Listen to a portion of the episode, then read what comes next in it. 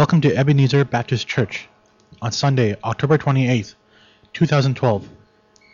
Today's message is titled, No One Can Tame the Tongue. Now What?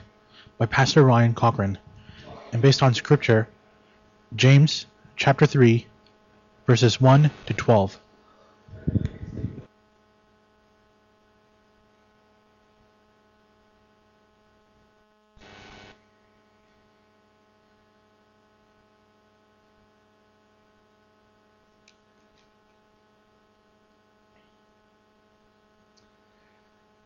Lord, we come to these challenging words from your servant James.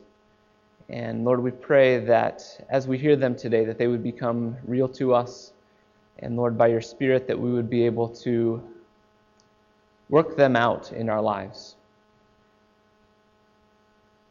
We ask these things in the name of Jesus Christ. Amen. May the Lord be with you. Do you remember the, the story of Pentecost?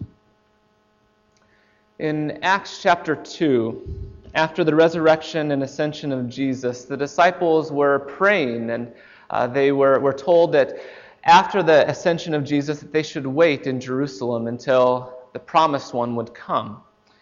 And so the disciples were waiting and they were praying. And on the day of Pentecost, the Spirit of God came. And in Acts chapter 2, it describes the Spirit that came from heaven as a fire that, that came down and rested on them. And do you remember how the fire was described? The flame that came down from heaven was described as tongues of fire. And these tongues of fire came down and rested on each of their heads. Tongues of fire resting on their heads. In this section of James, in James chapter 3, James speaks about the power that our tongues have in the lives of other people. Now, for the most part in this passage, James speaks about the negative impact that the words, that our words can have in the life of the community. And in order to illustrate his point, he gives us three different images three images to describe the negative impact that our words can have on the community. The three images that he uses are the image of a bit in a horse's mouth, a rudder on a ship, and a spark that can create a huge fire. Now, these images, I'm sure if we thought about them, could really communicate to us a lot of things. But there are two things that I want to suggest to you today that James is trying to communicate to us by using these images. And the first thing that he's trying to communicate to us is he's showing us how a very small thing can have great power or great influence. A bit in a horse's mouth, a rudder on a ship, a small spark that creates a large fire. All of these things are small, but they have great power. James says, likewise, that the tongue even though it is very small in comparison to other parts of our body, that it has great power. I think that sometimes we are under the impression that our words don't mean very much, that they're a small thing, and that maybe when we do wrong with our tongue, that it's really not that big of a deal. Uh, of course, all of us would say, and we'd all admit, that we have sinned with our tongue, that we have said wrong things. But I think that when we think of kind of the scale of sins in our life, uh, we kind of put that pretty low. You know, it's it's not good. We shouldn't lie or we shouldn't say uh, bad words or we shouldn't try to manipulate people, but really it's kind of on the low uh, on the scale of sins. It's not one of those really bad things like, you know, committing adultery or stealing or, or murder or something like that. It's easy, I think, not to give very much attention to becoming holy with our words. I think the reason for that is that we don't always immediately see the impact that our words have on other people. Sometimes we do, of course, but often the impact of our words is something that happens, that we see the results of that later. It happens slowly. And throughout the scriptures, we read over and over again that the sins of our speech Unholiness with our words is a great danger to our community and a great danger to our own souls. For example, in the book of Proverbs, uh, this book that speaks about uh, simple, everyday wisdom about how to go about living our lives, it speaks about speech, how we talk, how we use our tongues more than any other topic. Just read a few verses from Proverbs. Proverbs 18:21, "The tongue has the power of life and death, and those who love it will eat its fruit." Proverbs 10:11, "The mouth of the righteous is the fountain of life." Proverbs 16:24 and 25, "A wise man's heart guides his mouth, and his lips promote instruction."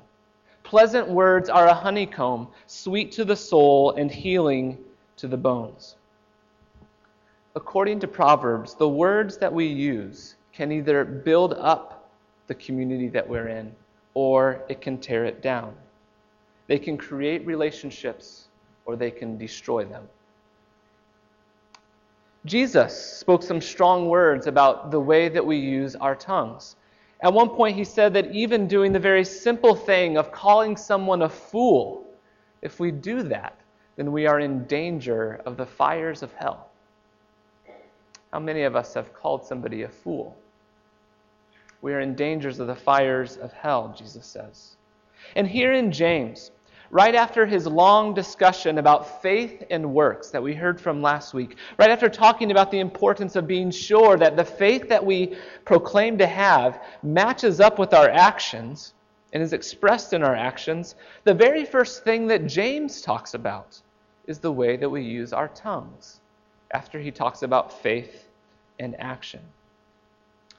It's easy to think that our words really aren't that important, that being holy with our speech really isn't that shouldn't be that much of a priority, but the scriptures are clear that it is vital to our faith and vital to the health of our Christian community that we be holy with our speech. So these images of the bit in the mouth, the rudder of the ship, the small spark that causes a great fire, reminds us that this small thing, our tongues and our bodies, or these words that we speak, these things that we consider to be small, that they have great power. The second thing that these three images illustrate is the kind of influence that our tongues have. Consider the images of the bit and the rudder. These images remind us that our tongues have directive power. A bit in a horse's mouth directs the horse where to go. A rudder on the ship directs the ship and tells it where to go. The way that we speak to others has the power to direct their lives. I can remember words that people have said to me in my life that have shaped the way that I understand myself have shaped uh, the way that I understand my identity, both positively and negatively. I have made major life decisions because of words that someone has said to me about my life. Even though our tongue is small, it has great power to direct the course of one another's lives. Our words are directive, like a bit in the mouth of a horse or like the rudder on a ship. Even these, those, these things, though these things are small, they have the power to control and to direct. Consider the image of a spark.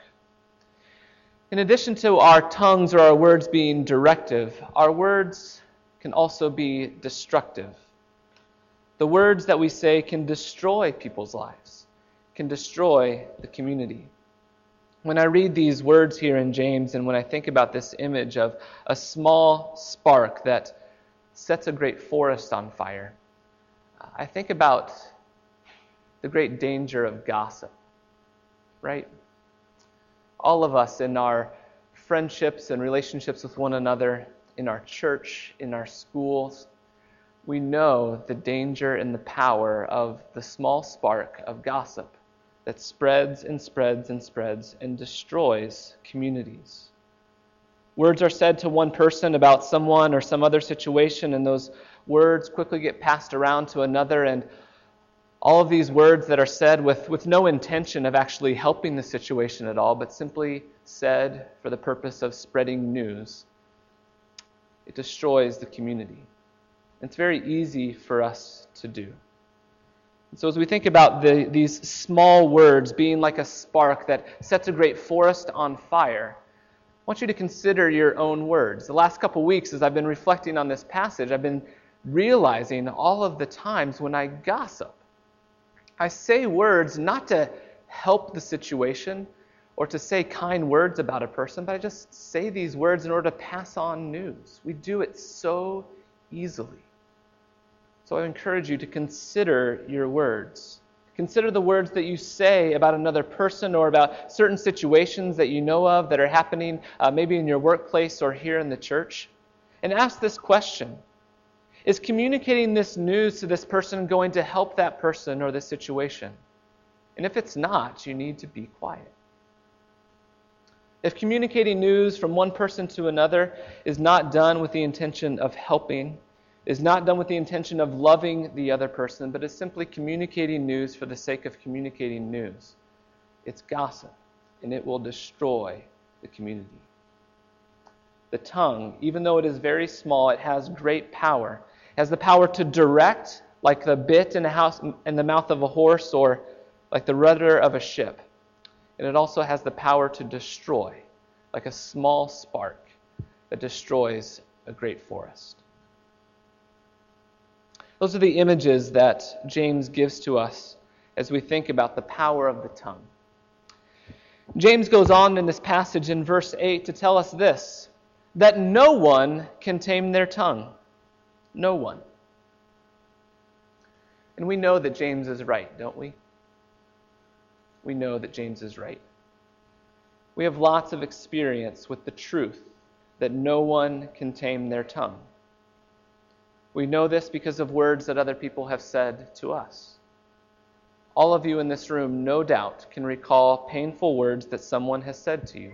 Maybe it was someone in your life who wanted to hurt you and knew exactly what words they could say in order to hurt you, and they said them purposely in order to hurt you. For others, you may be able to remember a careless word that was spoken to you. A word that maybe that person had no intention or no idea even that it hurt you, but it was a careless word, and it still sits with you in your heart. No one can tame the tongue. James, we know that. It's very true in our lives. We know it because of words that others have said to us. But we also know this is true because of words that we've said to others. We know how hard it is to tame our tongues. All of us have said words intentionally or unintentionally that have hurt other people. We've hurt people with the words that we've said. These words that come out of our mouths, it's sometimes it's almost like they go out of our mouths and we can almost see the words in the air and we wish we could just grab them and take them back and put them back in our mouth. You've had that experience, I'm sure. We just wish we could take them back. No one can tame the tongue. James, you're right. We know all of us have been hurt by the words someone has said to us, and all of us, our words have hurt other people. This is the great problem and the great power of words. We can never take them back.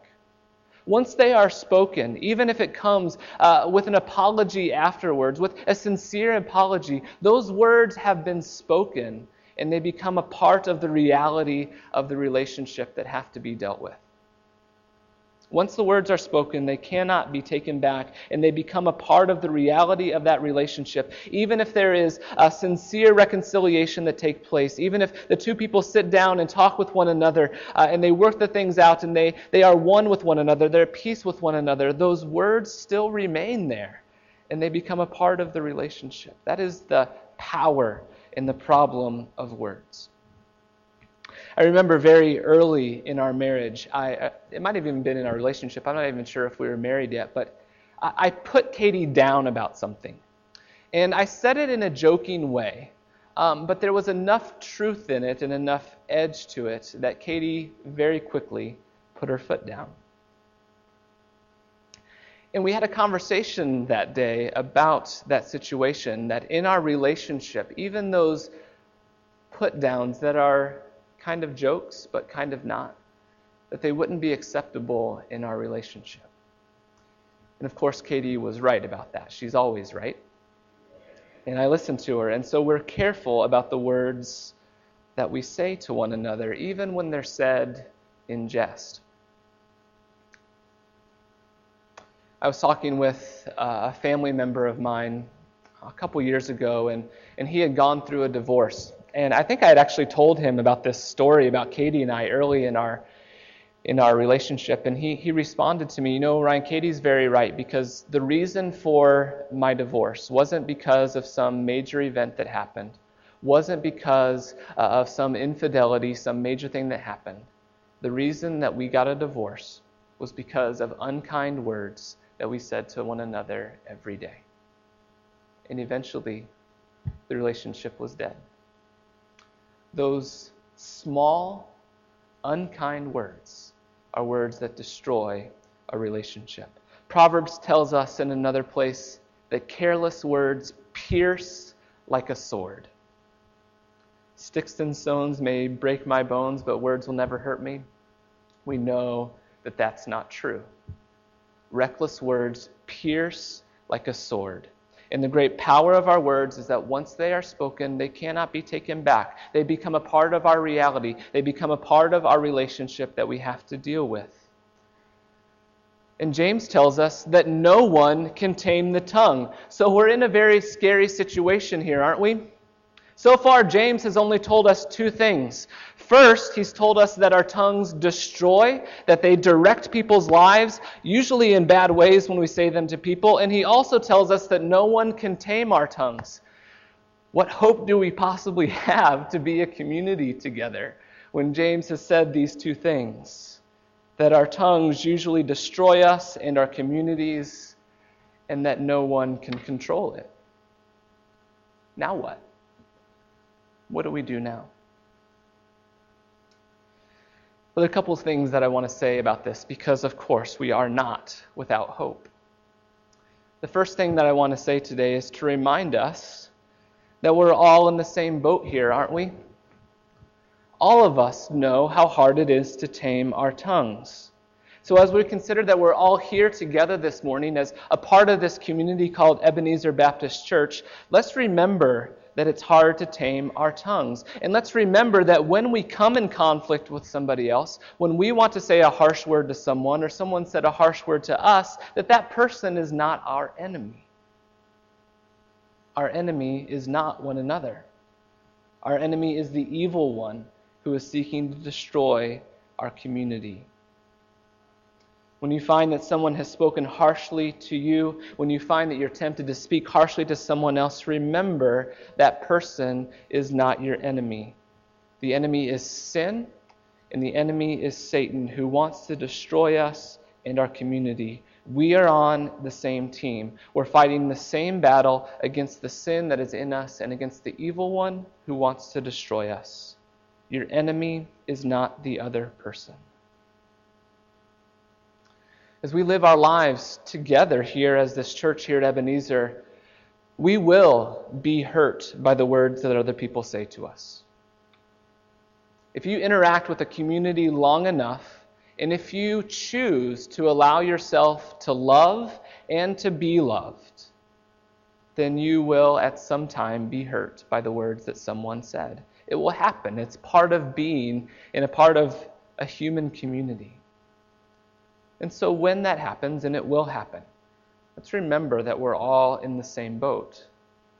Remember that you also can't tame your tongue, that you also have hurt people with your words, that you have unintentionally or unintentionally not been able to tame your tongue and have hurt somebody. In the book of Timothy, Paul calls himself the worst of sinners. And I think in a way, as we think about our the words that we use with one another and how often and how easy it is to hurt one another with our words, we need to remember that Paul's words and take on his attitude. I am the worst of sinners. As we live together in the church, we need to consider ourselves the worst of sinners. And I'm not talking here about beating ourselves up or making ourselves feel guilty all the time. That's not what I'm saying. What I'm talking about is a certain way that we enter into our relationships with others. We enter into these relationships knowing that sin is going to be a reality, that we are going to hurt one another, and that words will be said that hurt our hearts. And when we're in these relationships, we need to remember that we also have a difficult time taming our tongues. And that we are the worst of sinners in this case, that we have harmed others when we didn't mean to, so that we will have grace when others do the same to us. One of my spiritual heroes is Dietrich Bonhoeffer. He was a pastor in Germany during World War II, and he wrote a very little book um, it's about 85 pages long and would encourage anyone to read it. It's a wonderful book called Life Together, and it's about life in the Christian community. And Bonhoeffer is very realistic in that book. Like James, he knows that in the Christian community that we'll hurt one another, that we'll sin against one another. And Bonhoeffer has some great suggestions about reminding us how we can be on the same team and how we can enter into our relationships with one another and to extend grace to each other. I want to read a quote from Life Together. Bonhoeffer says this He says, If my sin appears to me, if my sin appears to me to be in any way smaller or less reprehensible in comparison to the sins of other people, then I am not yet recognizing my own sin at all. My sin must always be of necessity the worst and the most serious. Christian love will find any number of excuses for the sins of others. Only for my sin is there no excuse whatsoever. Let me read that last sentence again. Christian love will find any number of excuses for the sins of others, but for my sin, there is no excuse whatsoever. Don't we usually do the opposite? Don't we usually uh, lash out at somebody with our words and then as we think about it later, we rationalize it and think about how bad a day that we had and uh, all the excuses that we had that made us say that thing, and that if all those things wouldn't have happened, then we wouldn't have said it. Make all kinds of excuses for ourselves. But when someone says something to us, are we willing to consider we willing to make excuses even for their sin, to be quick to forgive what they've said to us. Christian love will find any number of excuses for the sins of others. Only for my sin is there no excuse whatsoever. In our relationships with one another here at Ebenezer, we will be hurt by the words of others. It will happen. No one can tame the tongue. So, as a body here at Ebenezer, we need to remember to extend a lot of grace to each other.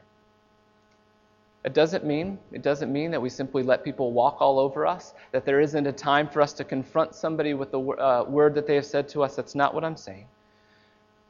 But let's remember that as we do confront, or as we do have these moments where we find ourselves in conflict because of our words, that our enemy is not the other person. The enemy is the sin that is inside of our own hearts in the evil one who wants to destroy this relationship. No one can tame the tongue. James, we know you're right. We can't do it. All of us are in the same boat, so as a community, let's remember that we are in it together, that we need to extend grace to one another and fight the right battle. But again, what hope is there? If no one can tame the tongue and we're supposed to just kind of extend grace to people over and over again, does it just mean that we're left living in this community where we're going to get hurt over and over and over again? Is that what we're stuck with? I don't think so. I don't think so. Turn with me to Matthew chapter 12 to look at verses 33 through 35. I want to hear what Jesus says about the words that we say and about where they come from. Matthew chapter 12, going to read verses 33 through 35. Jesus says, Make a tree good, and its fruit will be good. Or make a tree bad, and its fruit will be bad. For a tree is recognized by its fruit. You brood of vipers, how can you who are evil say anything good? For out of the overflow of the heart, the mouth speaks. The good man brings good things out of the good stored up in him, and the evil man brings evil things out of the evil stored up in him. What does Jesus say in this passage? He says, Out of the overflow of the heart, the mouth speaks.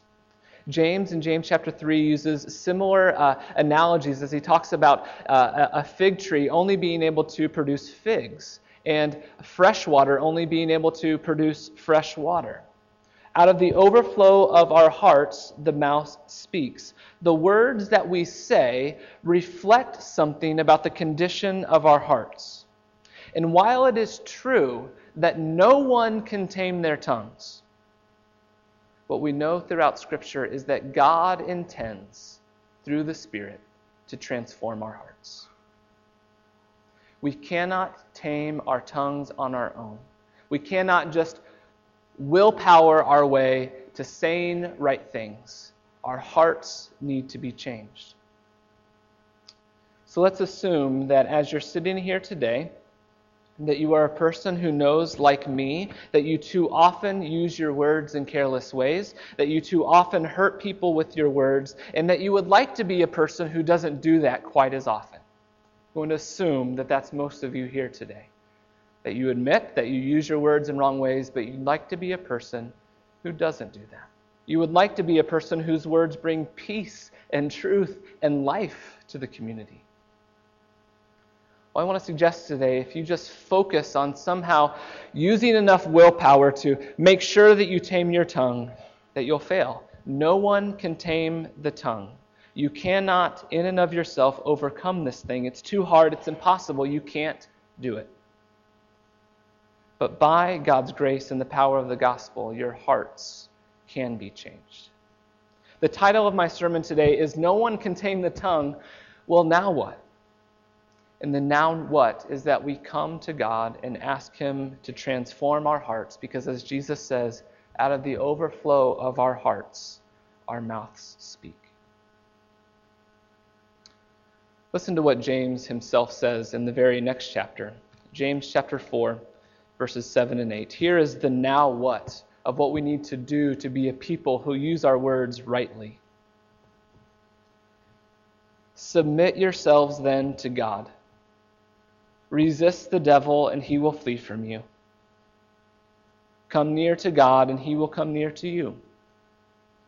Wash your hands, you sinners, and purify your hearts, you double minded.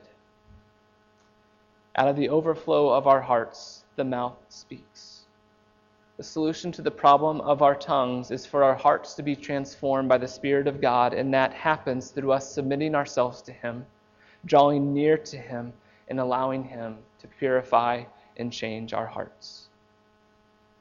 If you find that you gossip, or that your words seem to always bring death to the community rather than to life, or that you're always using your words to defend yourself, or that you're always using your words to lie or to manipulate and to make people think of you something that you want them to think, or if you just simply can't control the words of your mouth, your problem isn't your tongue. Those words are only a symptom. The problem is your heart. I began my sermon today with the story of Pentecost and the story of the Holy Spirit coming down with tongues of fire. So I want you to consider that story again. Maybe this seems like a big shift or a disconnect, but stay with me. I want you to consider that the very first work of the Holy Spirit in the life of the church was to transform the tongues of the disciples. When the Holy Spirit came on the day of Pentecost and filled the disciples with this new thing, with the gift of the Holy Spirit, the Holy Spirit came down as tongues of fire and rested on each of the disciples' heads, and immediately they began to speak words that built up the church and created a new reality in the world.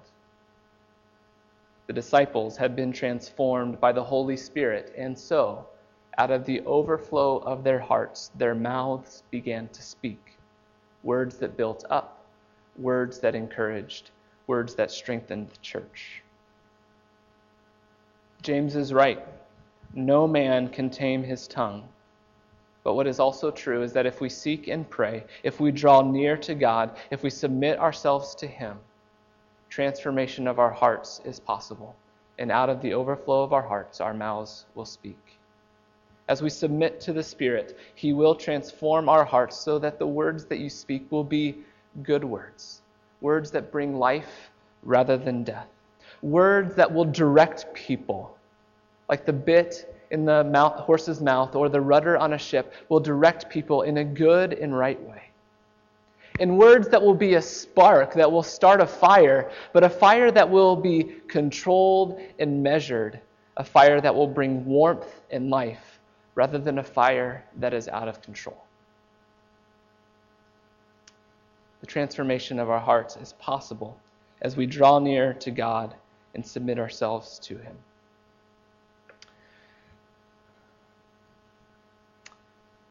Want to invite you into a time of silence. I've been talking a lot over the past months about the importance and the role that spiritual disciplines play in our lives, in our lives to transform our hearts. Uh, they are things that the Spirit uses to transform us, and I believe that if we are having a problem with our tongues, that one of the ways that we can submit ourselves to God is to practice the discipline of silence to spend time, perhaps each day or perhaps each week, simply being quiet in order to allow the Spirit to teach us how to control our tongues. And so I want to invite you into a few minutes of silence where we just simply are quiet before the Lord, uh, asking Him to speak to us, where we draw near to Him so that He will draw near to us and transform our hearts. Let's enter into silence together.